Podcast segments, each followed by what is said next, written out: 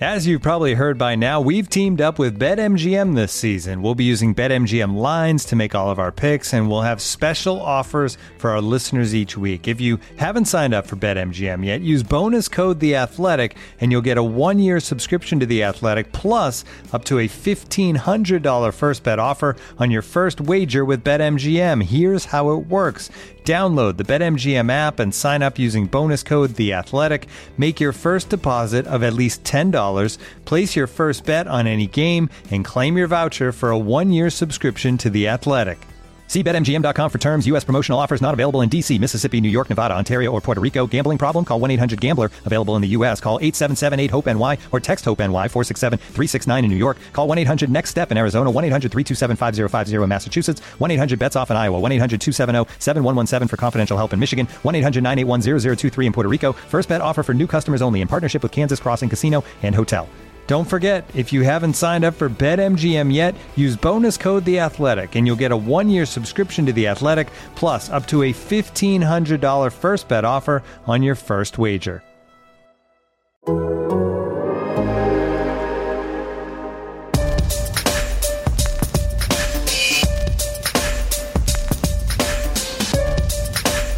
right, everybody working up. Everybody's working. With that, time's yours. Training camp is fully actually here, and by here I mean St. Joseph, Missouri, not within the walls, these fictional walls of the Times Ours podcast, right here on The Athletic. Joshua Brisco with you, Nate Taylor with you, Seth Keysor with you. And we all, I mean, we have observations. We have training camp news. We got pressers and all of those things. And then today we got a bona fide actual signing of a pass rusher we've heard of. This is like football Christmas. Um, the weather at Christmas I prefer to the weather right now, but it, even even here it hasn't been all that bad these first couple of days of camp. So uh, I'm you know I'm sweating a moderate amount and enjoying the storylines. Nate, you've been out there every breath of camp so far. What's your uh, what's your fatigue level? What's your excitement level? Just a little a little wellness check here, a couple days deep. No, um, I'm doing well. You know, it's 70 minute drives each way, up and down. Uh, I, I do it every day um, to provide people the, the information that they that they want and need about their football team uh, that they care about. But no, it's it's been fine. Um, the weather's been like okay so far. Um, you know, there was a little bit of an overcast today, but we've seen two practices, and I felt like you know, now's a really good time because my understanding is that the first padded practice, the first real football before the second semi real football, before actual football on September 11th, all that starts on Monday. So Monday is the first practice with pads. Um, you know, as Eric Bieniemy has said before, as a number of coaches have said, nothing really matters until we, we, we got to see it with the pads. Um, so look, we have a baseline now to, to really operate from that I've seen so far over these first two days. Um, and I'm fascinated with just, uh, understanding that, you know, Carlos Dunlap was clearly an option. Uh, he wasn't discussed a ton. Um, but I think as we discuss it more, it will I think to listeners, to obviously readers of the Athletic, it'll it'll make sense the more you really get into it. If that makes if that makes sense. I, I absolutely think that it does. I, I think that this is going to make all the sense in the world by the end of this show. If you haven't uh, bought in yet, but maybe maybe we'll disagree. It's been a long time since the three of us have disagreed on anything, so that'll be exciting. Uh, Seth, is it just a breath of fresh air to you to have a, a veteran football player with NFL film that you're able to review for the newsletter? Because this this right here, this, this feels like you're going to talk about Christmas. This is a gift. It is. I just want to thank Brett Veach and Carlos Dunlap and whoever Carlos Dunlap's agent is. Uh, that would For- be Drew Rosenhaus. It'd be Drew Rosenhaus, actually, believe it or not. Oh, you know what? And I knew that too. You know, so wait a minute. You're telling So me that an this job. agent, you're telling me that an agent with prior existing relationships to NFL GMs was able to get a contract done for a veteran? Oh, that that's just interesting. So moving on. Uh, I look, would- Seth, before you move on, hey, oh, hey, go ahead, Nate, you go first. Nate, you go Hey, ahead. Drew We all have thoughts on this one. Kids, kids, kids. Drew Rosenhaus really good at his job. Really good at his job because he controls the day, and that's fine because this is legitimate news. brought to you by Drew Rosenhaus. Um, and and obviously, uh, this has been discussed for weeks, but understanding who you're negotiating with does have it does have its advantages. And I will now exit from the said discussion. Look, it Nate, it needed to be said. I'm glad that you said it. Seth, go ahead. I was just going to say that that's that's great for experienced NFL agent Drew Rosenhaus and his client, who is at training camp. Well, he's going to be, I would assume. Well, maybe we'll see. Yeah, if he yeah, he'll, he'll he'll he'll he will be there. Um, at some point Can you over the imagine if he instantly held out? That would be amazing. I, here's the interesting thing to me: I didn't think Dunlap and a couple of other veterans who are on available on the market because there was. We talked about this a few weeks ago when we were talking about the things that they accomplished and didn't accomplish this offseason. Oh come on, guys! The- Uh-oh. So Uh oh. Uh oh. No, that's No, okay. no, it's- it's that's okay. it's Carlos fine. Dunlap's It's holdout fine. has begun. Nate Taylor is the exclusive report. on it. Um. So. Uh, Hold on, I'm sorry. I say I do apologize again to cut you off, but Nate, if you go ahead and answer Orlando's call because I think we could really use that information. I assume it's him just telling you when he's going to show up. If you want to make that a pod exclusive, I think that'd be huge. all he wants to say, and and you know, everybody has different circumstances. You just try to use them to your advantage. Sometimes it works out, sometimes it doesn't. Now, look, if you want to go to the wall and you want to be paid the way you're you you you believe you should be paid, then you have the right to do that. Um, and you know, if Carlos Dunlap wants to play on a contending team because he's literally never done that in his career, um, and he can make more money than he made last year, which there's an opportunity for him to do that through incentives, then that is his prerogative to do that too. So, um, yeah, you know, it's just It's. he'll be he'll be here, guys. He he will be here. There is no incentive for him to be here.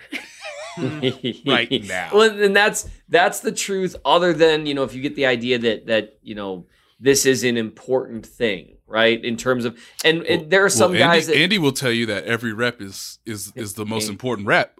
and he and, and Andy, I'm sure, is a little displeased. I mean, Orlando's a little. a Orlando Orlando's a veteran.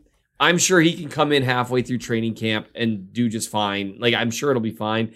I would just say the only incentive he has now is to absolutely crush it in 2022 and come back to the Chiefs and say, "Hand me two bags of money." And to which, if he crushes in 22, they'll say, "Absolutely, sir. Here's your two bags of money." If he has a eh, 2022, that would be interesting because I think that creates a whole thing. So then the question becomes, what do you think you need to do to have a great 2022? Or are you someone, is someone telling you, nah, you're so good that like if you sat out the year, you would get this max deal? I pray to God no one is telling Orlando Brown that because that would be terrible advice. And now I'm just speaking my fears into existence. But we were talking about Carlos Dunlap. I can't believe you guys changed the subject. No, I'm glad Um, we're here.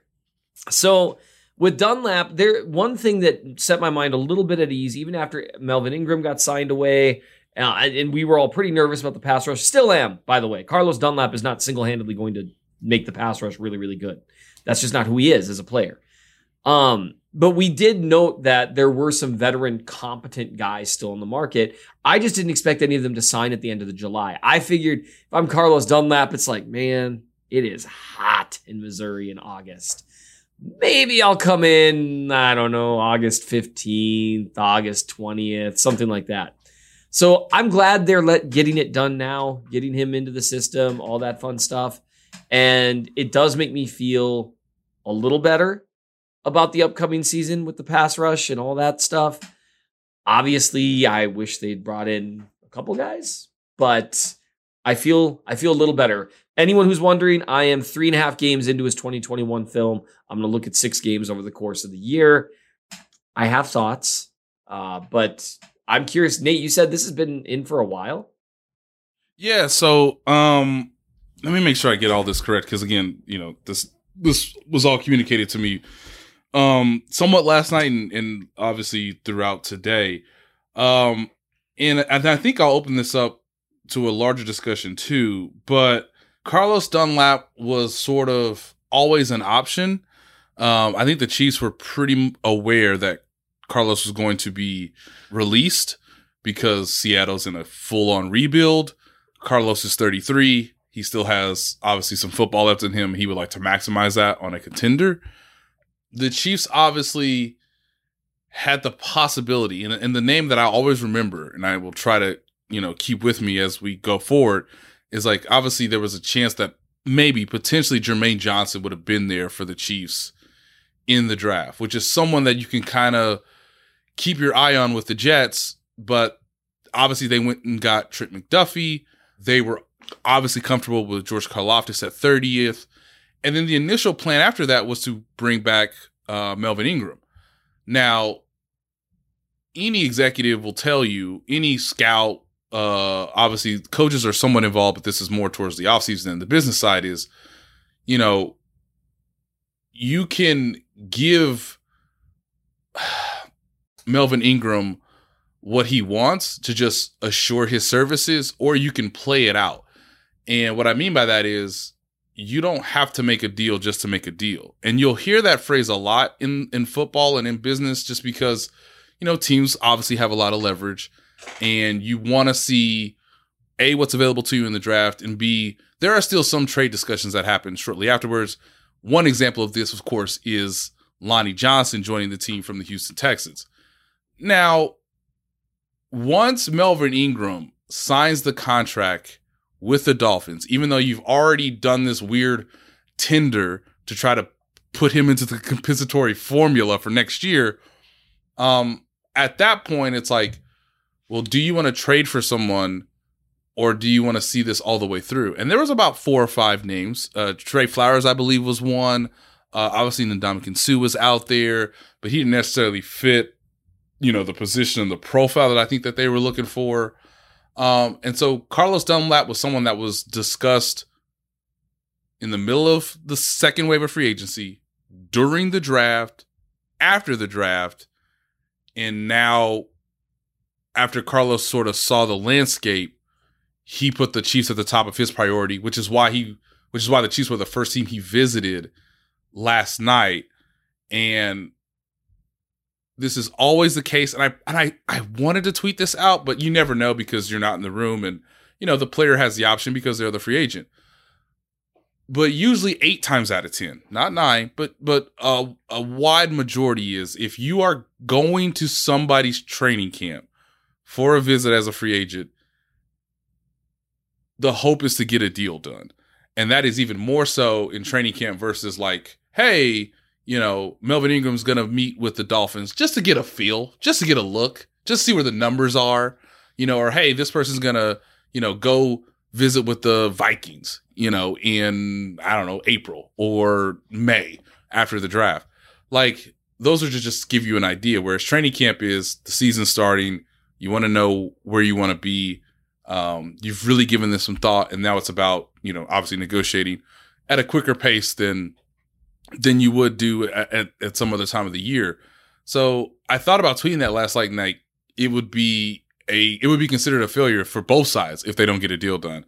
And so um, it wasn't surprising to me that this came through um, last night. I'll be interested to see how the contract is broken down because Brett Veach, Chris Shea, Brandt Tilis, the guys in the front office, they always have a sort of a format of like, hey, incentive led you know this is what you're going to get from a base standpoint but hey you can you can play your way into obviously more money through um, performance. Um, for carlos my understanding is this obviously puts him right into the mix to be a starter opposite of frank clark. This pleases steve spagnuolo to no end guys. Oh steve spagnuolo is so happy um, because now he can pretty much bring george karlaftis on a more traditional pace he does not have to start George Karlaftis day one if George Karlaftis is not like a Greek freak. God, I did it. Um, but you know, during the preseason, right? He doesn't demand um sort of that that responsibility on him at such an early point in his career. Um, and then lastly, this is just and and this is my question to you guys. The team always has options in the offseason. But one of the things that gets undervalued, depending on how you look at it, and this is especially in the case of a contender and this is basically what my article is about but the idea that you can use patience as a tactic you don't have to have your roster completely in order in late April, early May, which is right when the draft is over, and much of the top free agents are taken off the board. Um, you can sort of fix problems along the way. Obviously, Robert Quinn was an option, but I think the I think the Bears are going to want to maximize his situation going into the season, uh, which means you're going to have to wait until October or early November when the trade deadline comes to acquire his services, so that they can maybe maximize you know, a second round pick or, or whatever the situation is. Or, you know, if somebody blows them away with like, you know, a first round pick, which I wouldn't do, um, okay, maybe you can get a deal done now. Um, so patience, and this is my question to you guys. Do you think patience from the Chiefs allowed them to acquire a player that is A, better than Melvin Ingram, and B, didn't have to cost you anything in terms of draft capital moving forward? I have a whole handful of thoughts, but but Seth is actually looking at Carlos Dunlap right now, so I'll let that pivot to you, Seth, to say you you said earlier that he's not going to single handedly turn this pass rush around, but also Nate just said he could end up being a starter on this team to allow George Karlaftis the long runway. I have questioned if he could be a starter on this team while Frank Clark becomes a fully part time player. I think it, either way, between uh, and also Dunlap played like a little less than half the snaps for the Seahawks last year. Mm-hmm. Um, right. I'll, I'll, get the exact numbers on that in a bit, but they um, rotate the daylights out of guys. And Steve Spagnuolo's no danger, no no stranger to that. So, um, where where are you on the balance of the patience paying off versus maybe they were too patient and the group still isn't in a good enough spot? What does Dunlap bring? Where where are you at right now? I would have loved to see them be more aggressive. I, I think I was pretty open about that. I mean, they they really, in my opinion, sorry, just charting a snap as an effective double team here. Um, I would have, I, I would have liked to see them be more aggressive with the pass rush. To me, I understand that they had dead money with Clark, but too much of their plan relies on him being competent this year. And I guess we we've seen what competent looks like, and it's what Melvin Ingram looked like last year, which, if everyone noticed, outside of two, well, about three or four games, was markedly better than Clark. And that that bugs me, still bugs me, especially because if if you know the plan is okay, well, we'll make sure George Karlaftis doesn't have to start, which I get because he's a rookie. That still means you might have Frank Clark taking seventy five percent of the snaps and playing at replacement level, and that's they're they're also, and this is in the story too they're also hoping that their patience with Frank Clark is rewarded with a more traditional Frank Clark season if and yes it's an if ladies and gentlemen if he stays healthy if he remains you know pretty consistent. And obviously him knowing that it's a contract year that that patience is going to eventually pay off too. That that's just that's just their that's, that's just the team's i that's just the team's idea involve in, involving in all of this and obviously Chris Jones being the more being the most dominant force in the middle, you know, playing there pretty much exclusively unless there's a there's a very specific situation where they put him on the edge. I hear you. And also, I hope that my patience pays off in the two cents of interest I get from my bank every month. That by the time I'm 55, it will be a billion dollars because I've been patient. You know, we're all being patient and hoping for the best in a lot of situations. I'm not sure it's the best investment strategy if I was advising the Kansas City Chiefs. I heard a judge once say to a guy that was on his, like his fourth probation violation. Um, your references, for, your your touchstones culturally are incredible, man. I just yeah. gotta tell you that. And uh, and the judge said, well, you know, he he said to the judge, I've got a plan. You know, he didn't want his sentence to be executed because he was going to go for a few years. Um, the judge said, "What's going to be different this time?" He's like, "Well, I have a plan." He says, "What's your plan?" And and he he gave a version of, "Well, I'm just going to do better." And the judge said, "That's not a plan. That's a wish." And it was a brutal moment. On a side note, mm-hmm. I was like, mm-hmm. I know the mm-hmm. direction this is going. Just before anyone gets too sympathetic, genuinely terrible person. The underlying offense was really brutal, so he's mm. fine. Um, anyway, so the, the the not a plan a wish thing comes to mind with Clark, but I get what his contract, in my opinion, maybe I'm way off base here. I think Frank Clark's contract is part of why the Chiefs are doing business a little bit differently these days, where they mm. say Here's the line. This is how far we can go. We're not going any farther because Frank Clark got Khalil Mack money when he was not Khalil Mack. And four years later, because of the way that contract was constructed, they didn't have a good out with him. Now, part of that was because they did a restructuring that they shouldn't have done, like in his mm. second year. That was a bad idea. But I, if it if it teaches you a lesson down the road, fair enough. And I think that's part of why the Chiefs, with most big contracts they offer from now on, you're gonna see an out after three years. You're just going to, um, except with Mahomes, because you know, duh.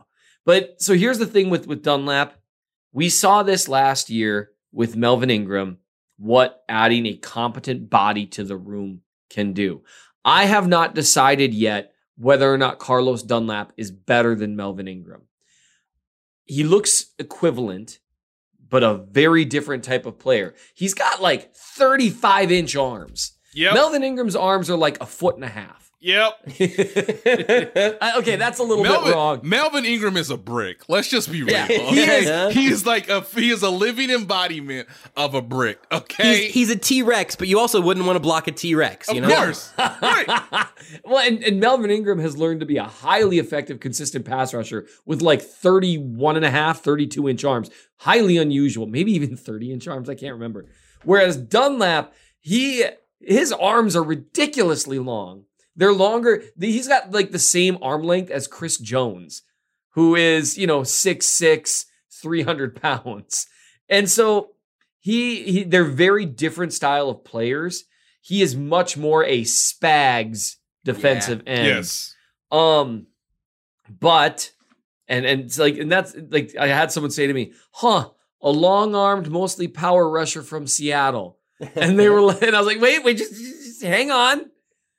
He, there are some similarities in that respect. However, when I'm watching his film, he was a competent part of their pass rush rotation last year. Um, not elite, not even what I would call high level, but competent. And we saw last year with the way complementary pass rush works, what that can mean. So I, I'm I don't want to I don't want to give away too much because this is going to be behind you know a paywall at the Chief of the North newsletter. But what's the URL again? that would be bit.ly slash Seth really hates money. Cool, um, okay. and that that's to Or mnchiefsfan.substack.com. yeah, but that one will get you the $30 a year subscription. Instead, go to the one I said so you can subscribe for $12 a year.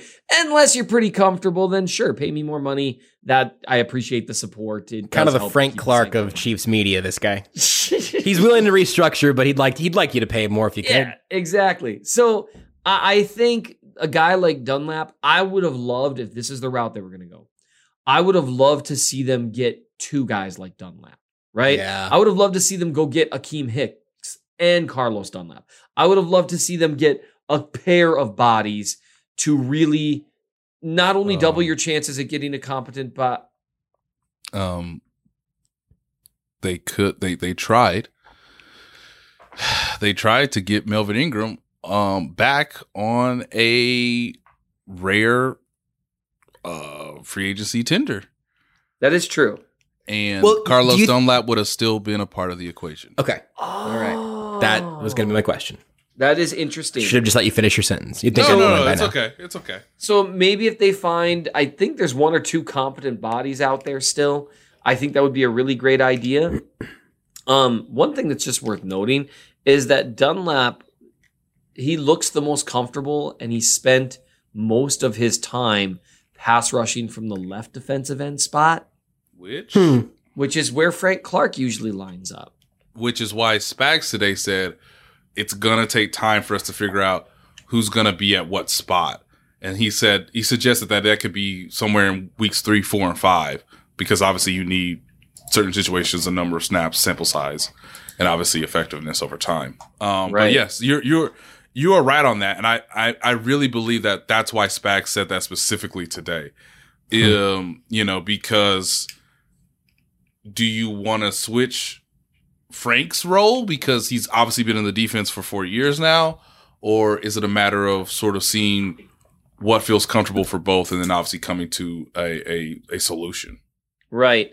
That and that is interesting. I do think bringing in a guy like Dunlap, who, from what I hear, has a good reputation among players. Like he's he's a liked guy. He's a he's a veteran that people have a lot of respect for. He's been he's been a good pass rusher for like ten years, Mm-hmm. Yeah. and I, that should help in the locker room. One would imagine this can't be a surprise to Frank Clark. Like No, I, I, no. I'm curious I mean, at the human dynamics of it all. like for instance, Alex Okafor is still available. Yeah. Alex Okafor was still in mind, I believe, until obviously they feel like at this point Carlos Dunlap is a better option. But to say that, you know, I, I think it's funny. At some point, you are you're relying on patience to sort of give you a better option over time, and then at some point, sadly, the season starts, and you say, "Well, Carlos Dunlap is our best option." but, but yeah, but you're, but I think you're, I think you're on the right. I, I completely understand your positioning, Seth, and I also am trying to explain sort of the Chiefs' thought process. Sure. No, that all makes sense. It, and and I'm very, very, very. I'm much happier with the Chiefs' defensive line rotation now than I was uh, a day ago. Yes. Or, or even, or, or, or the question now becomes: Is it better? Like, if everybody stays healthy, knowing the roles that they have, is this a better defensive line? Obviously, with Karloff, Karloff is a part of it, than what they had last year at the start of the regular season, or at the start of this point, you know, in 2021. Right. Is it Seth? If I told you that I got a text message and I thought that you said something to me and not asked me a question, would you believe me? No. Yeah, I mean, like I assumed that before you admitted to it. I mean, I, I just sort of assumed there was a distraction. As soon as you asked the question, I was like, he didn't listen. He's No, No, I'm yeah. sorry. I'm Yeah. sorry. I got a I- text. I'm not a Josh, professional. Josh, you answer the question because you're the one in the room. Yeah, it, it's yeah. This is not only is it better now than it was at this point last year. I I Yes. do think that the amount. Oh, thanks, Seth. Well, he could have answered it earlier. It's kind of it's kind of my turn now. I think I just based on me being you know uh, the the biggest ability is availability, and I was available to answer Nate's question, um, which is also my concern with Frank Clark. But I I think that the difference between how I feel about this pass rush now as opposed to 24 hours ago before the news of the uh, of the workout was coming is like more than it should be for Carlos Dunlap because I, I think there's something to be said for like, hey, don't assume that this pass rush is suddenly going to be like exceptionally dominant now. But I think before today, first of all, they had to do this or some equivalent move. Like, I just think that was glaringly obvious. But now I think that this pass rush is below average, maybe still bottom 10 in football. And the doubt that I would have in there is because Chris Jones exists, so it could be higher than that. But the edge group in particular, just nothing but various different forms of question marks. But some of those questions have good answers. And yesterday, if you said, hey, this is the defensive end group in week one, I would have began formally predicting that eventually the Chiefs season would end because they couldn't get to the quarterback. And that's like because Frank Clark gets hurt and he can't play 100% of the snaps. George Karlaftis might play 100% of the snaps, but he's a rookie. Right. Uh, The the other guys, I mean, Alex Okafor was a bare minimum. Uh, I Mike Danna is a nice role player. The difference between having Mike Danna as your third defensive end and your fourth defensive end also feels like a tremendous jump. Uh, because all of a sudden now he is your second guy who rotates in, who can be strong against the run, and if some if a quarterback runs into his arms, he'll grab him. But we kind of know what he is largely at this point, which isn't all bad by any means. Josh Kaindoh, the difference between him being your fourth and fifth guy is a world because your fourth guy has to play and your fifth guy has to prove something and maybe he could do a little bit, make a little bit of noise at some point. So I, I just think the domino effect of this is, is enormous. But to, when Seth, when you said like they still need to get another Carlos Dunlap, my thought that you guys have largely covered is that they already have one and his name is Frank Clark. Like you if if the Chiefs would have signed Frank Clark away from the the the Seahawks this offseason, if he would have the exact same career to this point, I think we'd probably be excited and say, "Oh, they got a veteran with some upside who's been hurt, but they can fix him." You know, I don't worry, I can fix him. Like that's we would have been in that headspace for a new Frank Clark. We are for for Carlos Dunlap. That's George fair. Karlaftis still decides, I think the what the ceiling of this edge group, um, and that I, we don't think that he had the highest ceiling out of the guys in his draft class, or even kind of in that range. So I I feel like now there are three or four, maybe three and a half, like adult defensive ends on this team, despite one of them being a rookie. And that is a jump from where they were yesterday. So I, I think that I don't I, I don't want to overstate it because it's both of these things. But I think I think Carlos Dunlap can only move the needle so much but I think that the difference in this group from yesterday to today is actually kind of enormous. I know that sounds like it's conflicting, but I'm a, I'm a conflicted person. That's that's totally why it's why it's interesting and fascinating, honestly, because I think both things can be true. Yep. And and the reality, I'm paying attention again. Um, the, the reality of pass if you could just let me know every time you check in or check out, it would really. I'll just. Well, that'll really help move the show along. I'll like I'll like I'll develop a signal like when I'm when I'm going out I'll be like caw and when I'm back in I'll make some other animal noise. It'll be great. What I've assumed to this point. Oh, by the way, holy bleep! This is our 200th episode of Times Ours. Woo! You guys know that? Hey, Hey. Uh, producer extraordinaire Kent told me that last episode was 199, and I thought, oh, I'll remember that, and then I remembered it partway through. Um, so what I've been doing for 199 episodes, Seth, is that whenever you're not talking, I assume you're not paying attention. That's fair. Um not only hey, could you maybe put that on a t-shirt and mail it to my wife? like, Seth's not talking, he's not paying attention. No, I'm trying to I'm trying to chart these snaps. I'm through five games, and then I got a text from a friend that was like, "Hey, Seth, I really need your help." And I was like, "Oh no!" And then I was like, "Ah, no, Nate's probably going to take the ball and run with it." I feel terrible, but it's very appropriate for our 200th episode. Um, Your friend was like, I don't know what to think about Carlos Dunlap, and you're Yeah, like, man, that just was- please wait. yeah. It's like, no, I can't do three things. I can't even do two things at once. I, I do the the thing to me that I'm trying to figure out is is Carlos Dunlap's 2021 film better than Frank Clark's 2021 film? Is it equivalent to Melvin Ingram's 2021 film? Because that's going to matter. Because what Frank Clark produced for most of last year, I would not be particularly excited about if the Chiefs signed him. Like I, I might look at like his pressure stats or something like that and say, oh, maybe. Um, but overall, most of that just depends on what games. Because again, there were there was like a three or four game stretch where he played pretty well. Like him and Ingram were playing equivalently well with Clark, maybe even outplaying him. But for the rest of the year, honestly, he was he was Alex Okafor. He was Mm. a replacement level player, and I Mm. that that's no disrespect to Alex Okafor. I, I guess I feel bad that I framed it that way, but that's just what got put on film last year. So that I I do think I like the way you're talking about how individually it's just one guy, but collectively that matters a great deal because you're not looking to just add a strength, you're looking to get rid of a weakness. Mm. And that's a big deal in terms of how things look overall because it pass rush affects everything. And if you can uptick your overall pressure numbers like 5 or 10%, that matters a lot. And if you can, you know, make it 5 or 10% of the time you're much you're more likely to get a sack as opposed to just a hit or a hit as opposed to just a pressure every one of those things, it's kind of a little more of a domino effect.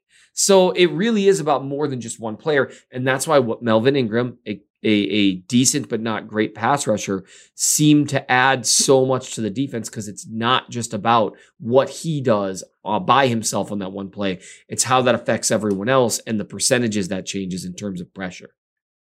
Anything else on the Carlos Dunlap front, or should we move on to the rest of camp? I do. I was curious about one thing. Do you think they put an addendum in his contract that he needs to watch the film, or Ugh. Yeah, technically, technically, just today I fulfilled part of Kyler Murray's. I was I was gonna actually I you got you got mentioned. I don't even think you got tagged, but like multiple tweets I saw whenever I was tweeting about the Kyler Murray stuff was like Seth does that on like a Tuesday. What are we doing? I think it's really disrespectful that you guys expect me to watch film before I write about players. Um, Can I give my so here's my counterculture take on the Kyler Murray thing. Here's here's I'm gonna say something obvious first, and then maybe the less obvious thing that people get mad at me for saying. First of all, if Kyler Murray has made it to this point and he's been watching less Oh. than four hours of film Oh. independently throughout his NFL career, first of all, That boy first of is all, that's amazing. God level good. Yes, and then whenever he does finally like turn on the TV, but not for Call of Duty or whatever, um, whenever he does do that, he he will literally be like seven Patrick Mahomes is, I suppose. Yeah. So that's ex- not uh, maybe seven of him stacked on top of each other would be better. Yeah. yeah, But had like to. if if he has not been doing the the bare minimum independently to this point, hey, that's on him. And the fact that it's in his contract is embarrassing, but the Cardinals would be justified if that was the case. If if what he said in his press conference today, which I think is a very reasonable thing, I do not know Kyler Murray. I don't know what happened here, but I think it's reasonable for him to say, there's no way I would be here this good signing this contract if I had not been watching independent film like myself. If that is true, his beef shouldn't be with the media or with Twitter. It should be with the Cardinals and right. his agent. What are, what are the Cardinals doing?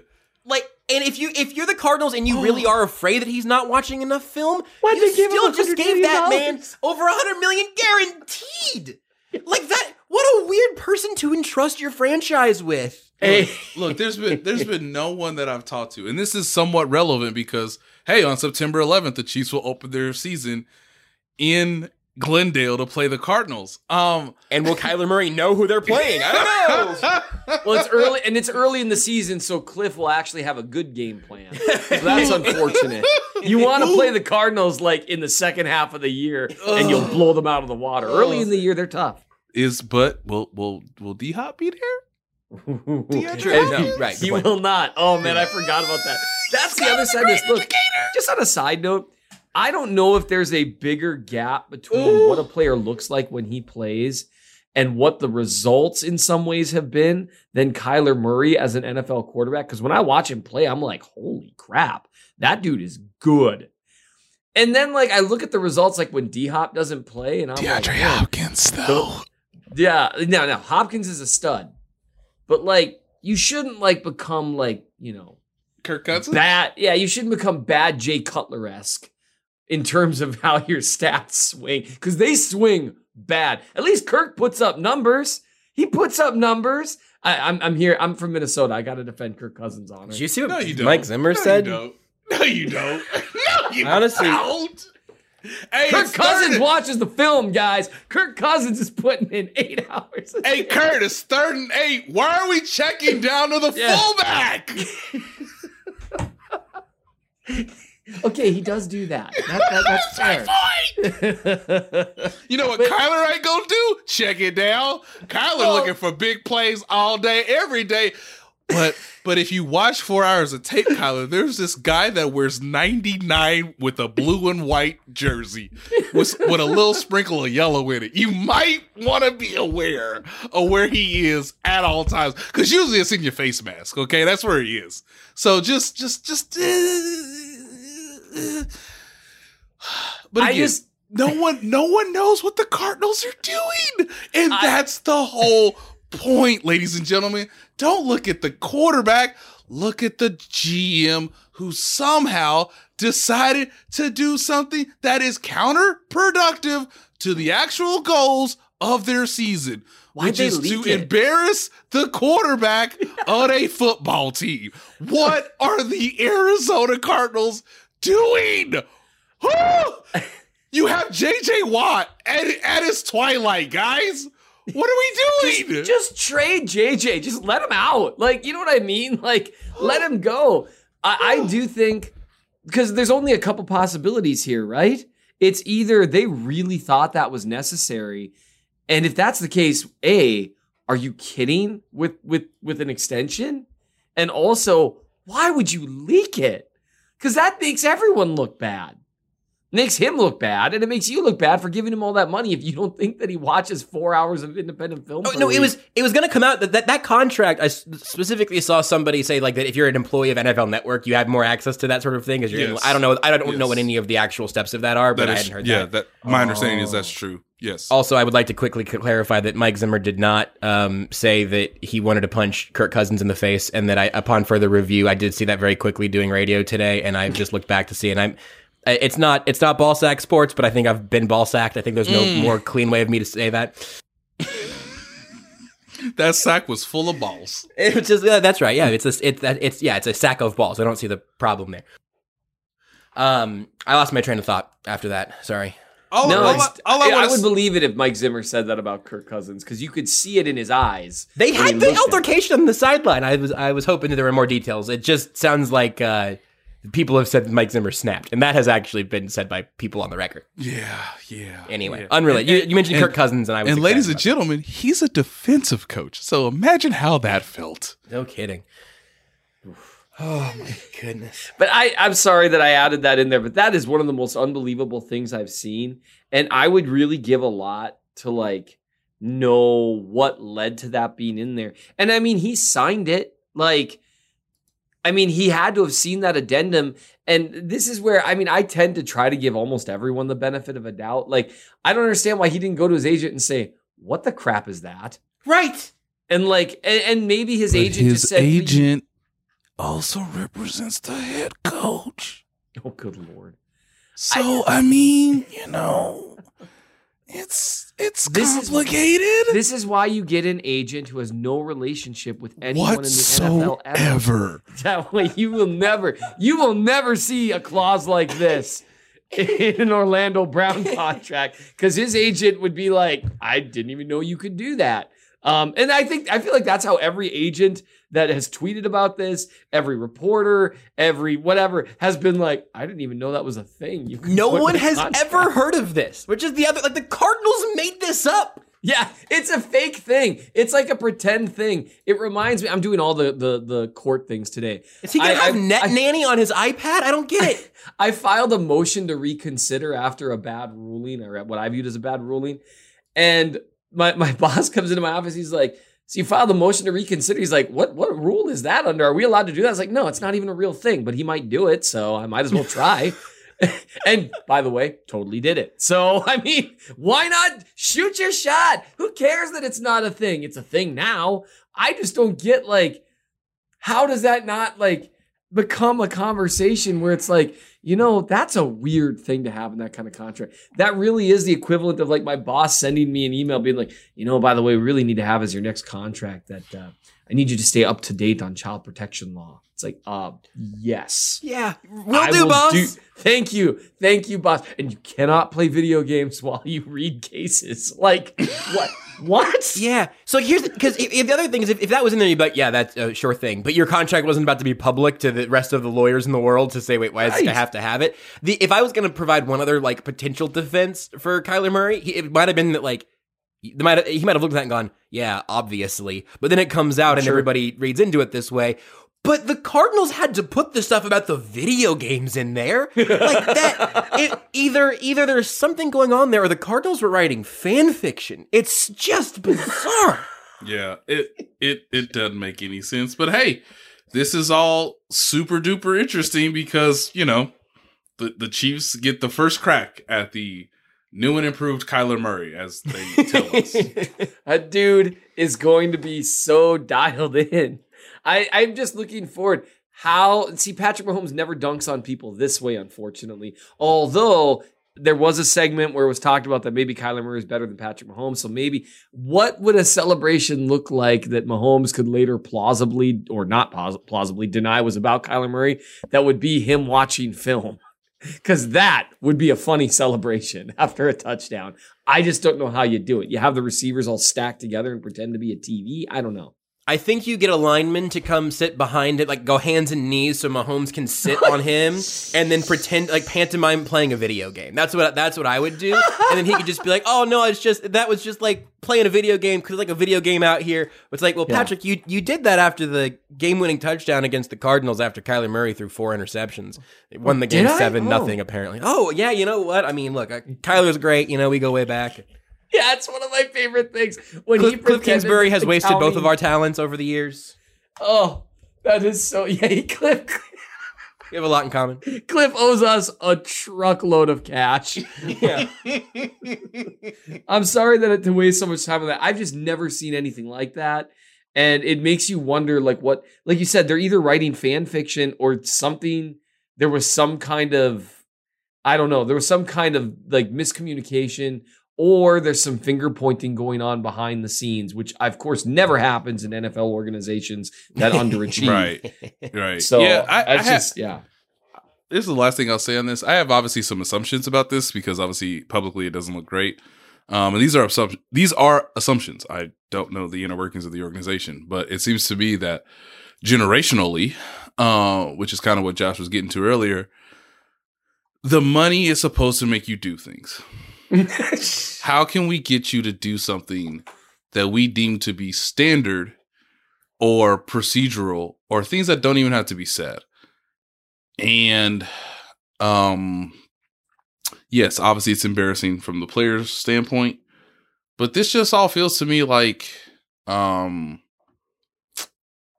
trying to make the money force someone into embarrassment into doing something that otherwise they should be motivated to do upon their own excellence Mm-hmm. because they they have a reputation and a and a standard for their for themselves to sort of set and live by. Um, You just because in football it's it's a team sport. It's not individualistic. There are individual parts of the job based on your position, stature, but it's it's the ultimate team sport. Like so why are we like again generationally why are we trying to money whip somebody into doing something that um should be Yeah. about the team and not the act of forcing someone into doing something because you're giving them um large amounts of money that they've already earned. You've so basically what you're telling me is what they should have done instead was played a video clip of Don Draper saying that's what the money is for rather than rather than adding it as a clause. You just madman Kyler Murray and I love it. The the but the clause is only to the clause is only meant to probably embarrass. It's it's a weird thing where like you think you're embarrassing someone and in fact you're you're more showing everybody how embarrassing you are. That yeah. I- be we can leave it- would- we would leave that my- there. Yeah, would be my view on all of this. I boy, I tell you what, if that is what that was for, and you thought that I would like to embarrass my quarterback in the middle of giving him what I have to presume is the largest contract in Arizona Cardinals history, I would like to get in a little barb thrown his direction while we're at it and totally sour the mood in the entire organization, literally immediately. Um, I might not have handed down all those extensions if I was the owner of the Cardinals. that that kind of uh well you know what because now now i could start speculating on a million things i just i'm curious stuff like that getting thrown in. When organizations have some underachievement you do get backbiting and you get well you know it's because this guy's not doing this this and this. Well okay well how can we fix that? Well put it in his contract. Well okay i guess we will since we since you're saying that's what the problem is person who is part of this imaginary conversation who might not understand optics very well based on things that he's done in the past, like showing his palatial house during the draft or something like that. But what do I know? Also, Kingsbury and Steve Keim both got contract extensions in March. They did. And oh, Kyler got his just now. How, how how many playoff games have has this trio won together? I believe that's a fat zero. So let's see how, the let's, let's, let's so keep an eye, let's keep an eye on things in, in, in Glendale. Let's just Chiefs- you know just keep it keep a keep an eye. You know, like you might want to see where this goes. Chiefs fans are so lucky. And you see things like this, and it's not like the Chiefs organization does everything perfectly. There's things that they should do better. There's things that I wish they did differently. But generally speaking, you do have like adults in the room where like there's going to be some adulting that occurs. And that usually keeps things from getting too out of hand. And I feel like that's the risk we're about to see what's going on. We'll see if there's adults in the room in Arizona in the coming weeks. The GM, head coach, and quarterback all signed enormous contract extensions this offseason, and it kind of feels like the least stable organization in the NFL. Like, it's not because the Panthers and the Texans exist and all of that, but like, Yeah, of the, of, just- of the teams that are trying to win. Yeah, Yes, yeah, of teams of teams who aren't quarterbacked by a, a, a guy that any of the guys who no other team would take for money. Like, yeah, that other than those teams, just absolutely nuts. Looking for an assist with your credit card but can't get a hold of anyone? Luckily, with 24 7 US based live customer service from Discover, everyone has the option to talk to a real person anytime, day or night. Yep, you heard that right. You can talk to a real human in customer service at any time. Sounds like a real game changer if you ask us. Make the right call and get the service you deserve with Discover. Limitations apply. See terms at discover.com/slash credit card. And now, two pigeons bemoaning the fact you can stream DirecTV satellite free. You see this? A family watching baseball on DirecTV with no satellite dish in sight. Let's heckle them. You call that changing the channel? Choke up on the remote, buddy. I hope getting all these games on DirecTV makes up for your mother not pre-chewing your sunflower seeds. DirecTV has the most MLB games. Visit DirecTV.com. Claim based on total games offered on national and regional sports networks with choice package or higher. Availability of RSNs varies by zip code and package. High-speed internet service required. Terms and restrictions apply. You ready? Showtime. On May 3rd, summer starts with The Fall Guy. Let's do it later. Let's drink a spicy margarita. Make some bad decisions. Yes. Audiences are falling in love with the most entertaining film of the year. Fall Guy. Fall Guy. Fall Guy. That's what the poster said. See Ryan Gosling and Emily Blunt in the movie critics say exists to make you happy. Trying to make it out? Nope. Because I don't either. It's not what I'm into right now. What are you into? Talking. Yeah. the Fall Guy. Only in theaters May 3rd. Rated PG-13. Um, we, we we have now spent most of our time on Dunlap and Kyler Murray, but I think that Nate, what you had to say there is is new for for my ears, and I uh, I think that story is an absolute, absolutely worth our time. Uh, but I, I do want to hear if there's anything that has absolutely leapt out to you from training camp. And I know a couple of guys that have shown out a little bit already are ones that Seth wrote about in the aforementioned Chief of the North newsletter in part two of this little series of uh, looking at, at who has the most to gain or the most to lose. Most to gain, the, the most recent one up in the newsletter. So give me uh, give me a couple of guys that have shown you something that, that you have found noteworthy, Nate, and then Seth. You can pick one of those to uh, to to maybe dig in a little deeper on uh, among the uh, the group that you wrote about in the newsletter. Okay, so first things first, the, we not in pads. Like take this and and and and understand we still got a long way to go between now and July. Excuse me, between now and August 30th, which is cut down day. The guy that just jumps out to me because he has an opportunity and he seems to be seizing it pretty well through two days is Joshua Williams. Um, because he's their tallest defensive back. Like I, I looked this up, he's six three. He's got very good speed for his size. Um, he's technically sound. Um, you know, I think Justin Reid yesterday sort of explained how his footwork is is as precise as you could want from a rookie. Understanding that the speed of the game is going to increase, you know, as we move forward. Um, Ronald Jones in some just passing concepts has looked really nice. Uh, again, haven't seen running. You know, you're not running through the tackles because you don't have pads on. Um, you know, I think Justin Reid had a good day yesterday. Uh, he had a little bit of a, you know, lower leg injury of some sort, but he should be fine. Um, I get the sense that with Juju Smith Schuster, much like I used to tell people, like always watch where Travis Kelce lines up, and that usually gives you kind of a, an, an idea, a feel of like what the offense is is you know sort of presenting. Um, Juju is now sort of entering that world where I think he's really excited about lining up all over the place. There are some snaps where he's next to Kelce, and you go, hmm, how much are we going to see this all year? Which I think is going to be a lot. Um, he's performed well. Willie Gay is just an athletic freak. I just, I just want to see more of it. Obviously, the durability is pretty much the last major concern. Um, I think he has chances to obviously create more turnovers with that speed, but he's done really well so far. Uh, everybody's impressed with Nick Bolton, but that's really no surprise. I'm kind of just going through guys in my head. Um, you know, Jody Fortson, hello, it's training camp. We're back. And Oh, fourth season is here. I mean, Oh. Jody Fortson is like running with the ones and the twos. He's sort of splitting his reps in Mm. half with both units. Um, and have to put an explicit tag on this episode. You got to be careful. yeah, it's it's it's really fun to see.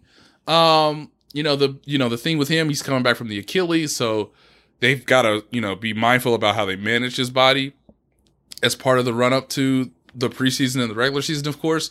But the way Andy Reid speaks about him, like he's just on the team. Like it's just like, oh, I don't even have to like until proven otherwise. Like he's just on the 53 kids. Like that's just where we are. Obviously, this is year four of him with the organization as a whole. So he should know every in and out of the offense. And Andy Reid was just like, look, Pat, trust him. And how many guys can say that right now because there's so many new guys in the skill position? People have said that Skyy Moore is really, really fun to watch. I agree. For as much as he was built as a catch everything receiver, he hadn't caught everything just yet. So Mm. maybe things are going a little fast. I appear to be probably on the more critical side of Skyy Moore right now, just because I can see the ways where he can improve. Um, but there are the, he put a route on today that I think was on DeAndre Baker, and that probably let me know DeAndre Baker not long if this is Mm. how it's gonna go. Um, but the route running, the wiggle, the leg, the power from the legs, it's all there. Um, it's contested catches, it's consistency. Um, it, it may take a little longer than people want, but when he flashes, I think it's going to be exciting to watch. That's what I've got so far, fellas. That's you rat a tat tatted. I the only one that I'm going to jump onto real quick is you mentioning Joshua Williams, and I would just like to say that if he does end up being a, an impact player early on, uh, we just need credit for that. So just feel free to say like um, as predicted on Times Ours before Yep. the draft, Joshua Chiefs Chiefs cornerback Joshua Williams. Um, Josh, you could say every time someone says the name Joshua Williams, you could just yell in the background, Fayetteville State. Like any way you want to pay tribute to us is fine. Um, but I had to eat a lot of Hey. bleep for a long time for the Clyde pick because I was very, very wrong. I deserved it. Hey. But I just think we need credit on Josh Williams. Hey, they they they, they tried they tried to sniff us and, and take us elsewhere, but we knew where the scouts were. We knew where the scouts were. We knew they they threw some a huge smoke bomb with Trent McDuffie. You know, frankly, I'm not sure Trent McDuffie is going to play for the Chiefs this year. Right. It's all I mean- about I mean, hiding. Joshua Williams until week one. Kyler Murray won't even know who he is. Right. So the uh, by the way, thank you, Seth. The the best thing about Trent McDuffie is he is always in the picture, and that's a really good place to start. Um, what he does from skill ball standpoint, from obviously creating deflections, from not obviously getting a little too handsy, that's all going to have to you know be ironed out. But he's always in the picture, and I I really appreciate that because when he's ran up against Skyy Moore in the picture, when he's ran up against Travis Kelce, hey, that dude's bigger than me, but hey, I was there. Um, there's a highlight today where MVS catches a really nice contested uh, touchdown near the you know the front of the goal line or front of the end zone. But guess who's right there? Trent McDuffie. So now it's all about hey, if you if you if you fix your your footwork a certain way, if you recognize things a little bit quicker, you know, all these little things add up to like a half second, which means you might be arriving in a better position when the ball's in place, or you may give yourself a better chance for the quarterback to look elsewhere because you've covered that player so well. But again, uh, Patrick Mahomes is, is is targeting him a lot, and I like the idea that like he's not making a lot of plays, but I don't think he's making a lot of mistakes physically. It's just the idea that like, hey, higher highest level you can go, kid, and you're still in the picture. So that's a great place to start because I watched Deion. I, I I I'm really rooting for DeAndre Baker because we all saw his leg injury. Yeah. Mm-hmm. But sometimes you just you just like like man, it's just I'm just glad this man can walk, and I'm being dead serious, ladies Yeah. and gentlemen.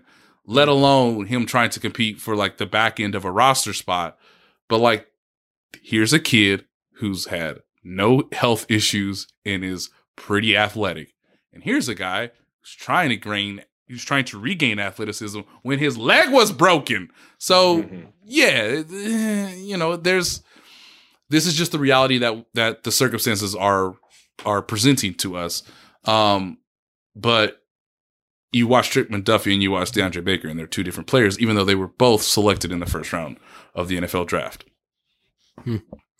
Uh, Seth, any, anyone there you want to latch on to here real quick? One of those names mentioned early on, you wrote about is somebody with a lot to gain. I don't. You can also go off the board if you'd like. Um, they, I mean, they, you guys covered so much stuff there. I'm, I'm, I'm sometimes I just sit there and I'm listening. I'm like, man, this is really interesting. I- so that's I- actually what happened there. That wasn't me checking out. This was actually the opposite. You guys are too good at what you do. Um, I would say Feels like stalling. Masterclass. the the the the biggest thing, the the problem for me, even with like receivers and defensive backs, is pads aren't on. Right. And there is a big difference between getting open without pads and getting open with pads. For one thing, guys just move differently in pads. Um, that's one thing that makes like Mecole Hardman, because we're only going to talk about guys who are still on the Chiefs. Mecole Hardman's unique in that he's a dude that ran a blazing fast 40 time and is still blazing fast when he's wearing pads. Not everyone can do that. Um, and other guys have problems running through contact of any sort, right? It's just hard. It's hard to run when you got, you know, Josh Williams, six three butt hanging on to you. Like, that's very difficult.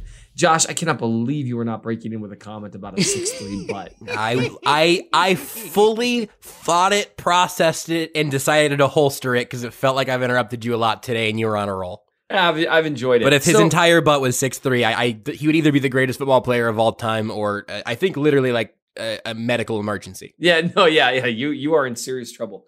Um, I I am really interested in Juju Smith Schuster in this offense because he's a guy that we know with pads on actually fits his style of play better. Like so to see him doing well with the padless practices, that that's really good to see. One thing that I thought was interesting was on some of the, and these are just you know the things that you can see on Twitter. You know they they obviously don't televise the entire practice.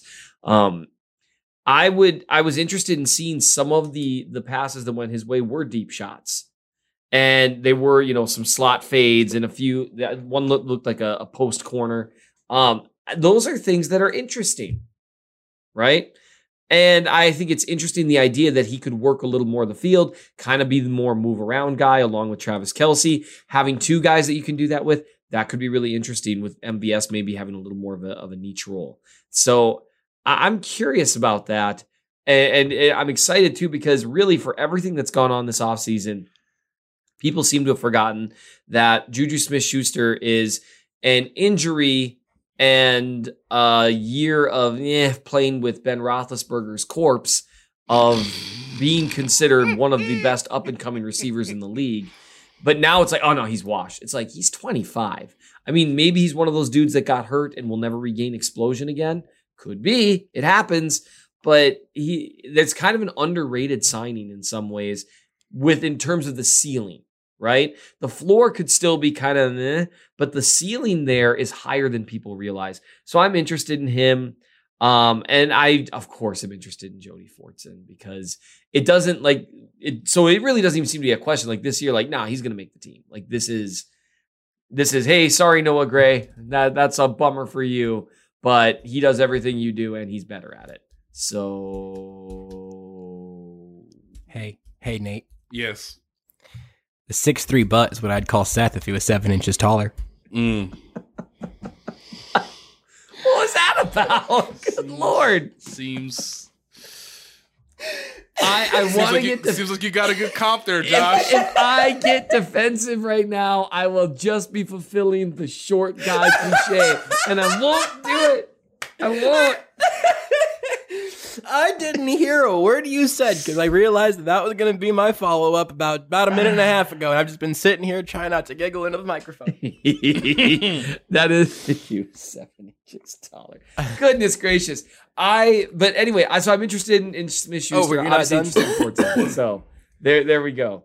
Uh, here, real quick, I'm gonna let me put a bow on some things, and then I need you guys to both and just it, to resume a conversation that we were having just before the show began. Yep. So first of all, if you want to continue reading all of Nate's updates from camp, that's on the Athletic. That's at theathletic.com. Maybe you've heard of it. You can go check that out there. Uh, plus, Nate on Twitter is at by Nate Taylor. Um, Seth also some some extra special stuff cooking. You can follow Seth on Twitter at real MN Chiefs fan, and of course the Substack is mnchiefsfan.substack.com. You can subscribe for twelve bucks for an entire bleeping year, and it stays that price all the time. It's ridiculous. Uh, at bit.ly slash Seth really hates money. That'll take you directly there. And then I am on Twitter at JB Brisco. There's no E at the end. Please don't put an E at the end. Now, with that all out of the way, this can be the outro. You guys can talk about it however long you need to. I might leave the room, frankly, because I don't need any more uh, Hall of Fame quarterback heat, but this is the time for you guys to find it. Shout out to our friend Real Bird Lawyer on Twitter for being the uh, the onus behind all of this a while back, but uh, it has been rejuvenated. There has been a discussion about John Elway, and Yes. um, I think you both really have a desire to speak on that. So I- I'd like for you to both do that here at the end tonight. All right, so this is uncharted territory in time ours history. Obviously, as we uh, finish our 200th episode, thank you to everyone who has listened to even one of these things, let alone 200.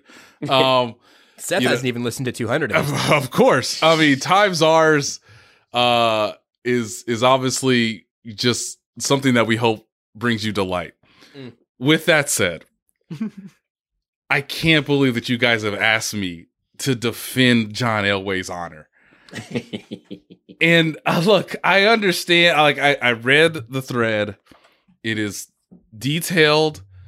I appreciate the perspective. As we talked a few weeks ago, Josh, or maybe I don't know how how long ago this was.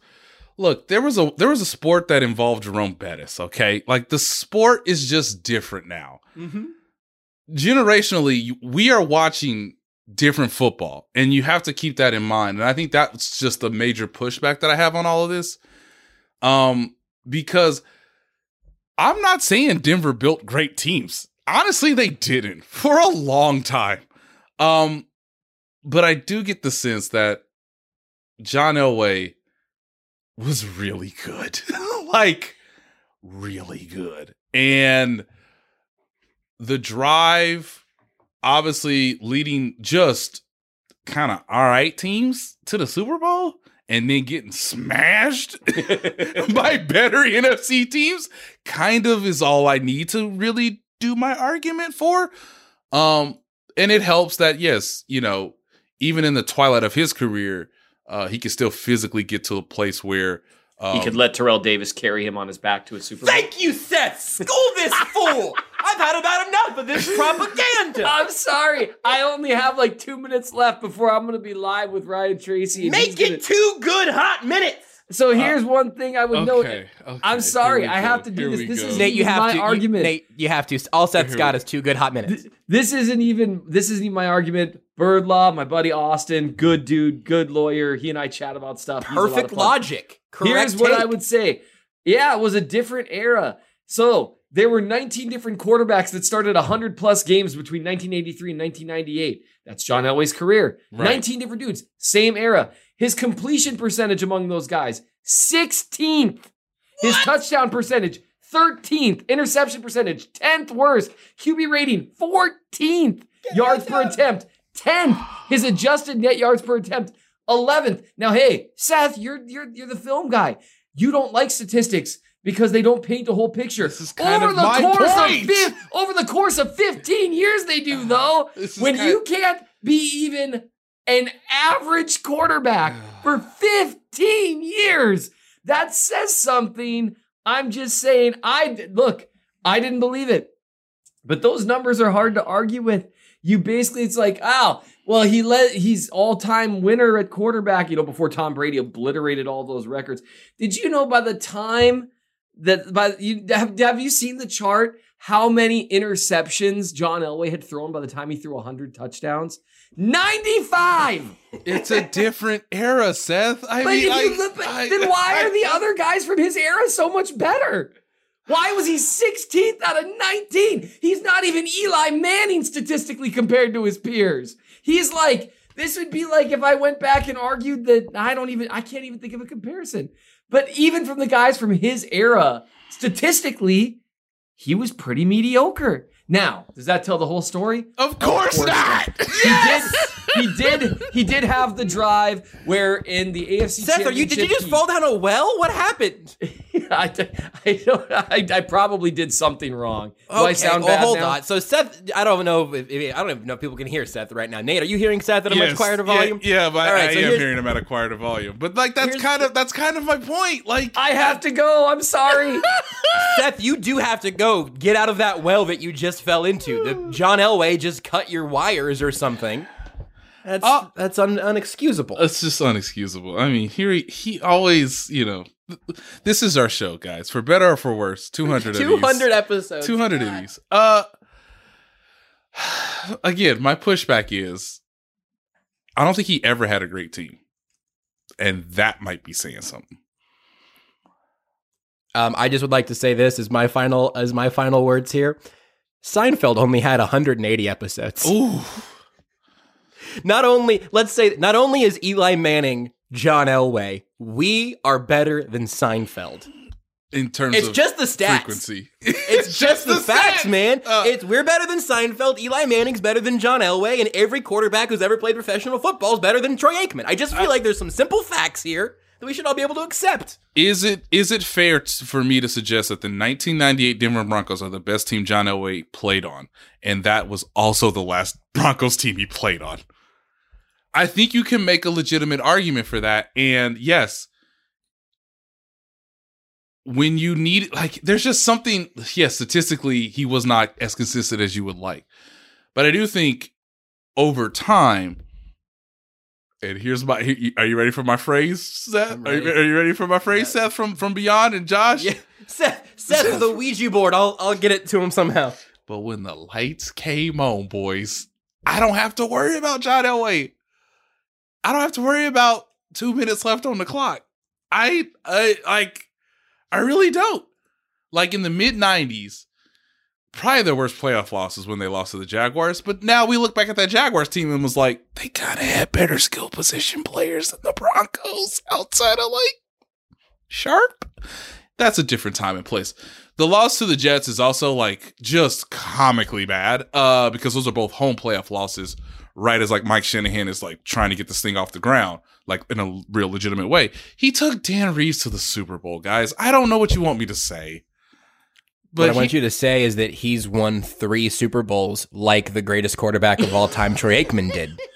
Call me when he has 100% of Troy Aikman's Super Bowl rings, I guess. That's what I want you to this say. Is, this is the punchline that everybody knew we were going, right? Right? Um, I just can't believe on a Chiefs podcast I have to defend John Elway. But this is what you've asked me to do because I watched it with my own eyes. And you're gonna give me him and Boomer Esiason? Him and uh Warren Moon, who by the way, Warren Moon was great, but like eh, also Oh had, no. Also oh, never no. had by the way, by the way, also never had great teams. Um that, I was going to ask you who caveat. your Hall of Fame quarterback is going to be that you beef with because I got Aikman and he's got Elway. I did not think it was going to be Warren Moon. The one that the one that I will really the one that I really thought about this discussion was like, would I take him over Jim Kelly? And ladies and gentlemen, ooh, that is tough. That's tough. I would still take John Elway. Just from his physical trait, from I just I just would. Maybe I'm too close. Maybe this is my bias coming out on a microphone. But I mean, he's not Dan Marino. I mean, let's, let's be real. Have you seen Dan Marino highlights? Good God. By the way, Dan Marino is the greatest quarterback who had replacement level players at literally every position. Yeah. It's it's incredible. it's incredible. He ain't now look. I can say that Dan Marino is unequivocally great. And so is John Elway, and that's okay. We don't have to say John Elway sucks because you know that's not true. You saw the games. Like, you know that's not true. He beat a Brett Favre defending championship team in better circumstances or more equal circumstances than what Tom Brady did with the Buccaneers just a couple years ago. So weird that we're ending the show here, but you are forgetting that 1997 Super Bowl because it's it's really good. like that game is awesome, and John Elway played really really well in it. And then they repeated it the next year, which by the way, for any team in NFL history, you repeat as champions, that elevates you in a whole different category. And that is where Troy Aikman gets a lot of his benefit and boost. And it's also, you also have to apply that to Troy Aikman. You just, you, or excuse me, you have to apply that to John Elway. You just have to. You just have to. I'm sorry. Jim Kelly didn't beat the Cowboys. Just didn't happen. You know, it, it I, it's unfortunate that the field goal with the Giants is what we always remember because it's the last thing we saw in that game. I, I get it. Like Dan Marino went to one Super Bowl and didn't get to go back. It's just, you know, it happens. But John Elway was great. Like, I will say that. And that's okay, Chiefs fans. You you you that's okay. You can hear it. Like like he didn't suck. you hated him because he was better than your quarterback. And that's what you don't want to say out loud. But I just Call me when he does 33% of our podcast episodes. Well, I can't. I can't. I can't argue there. But you were. Yeah. Win a third ring.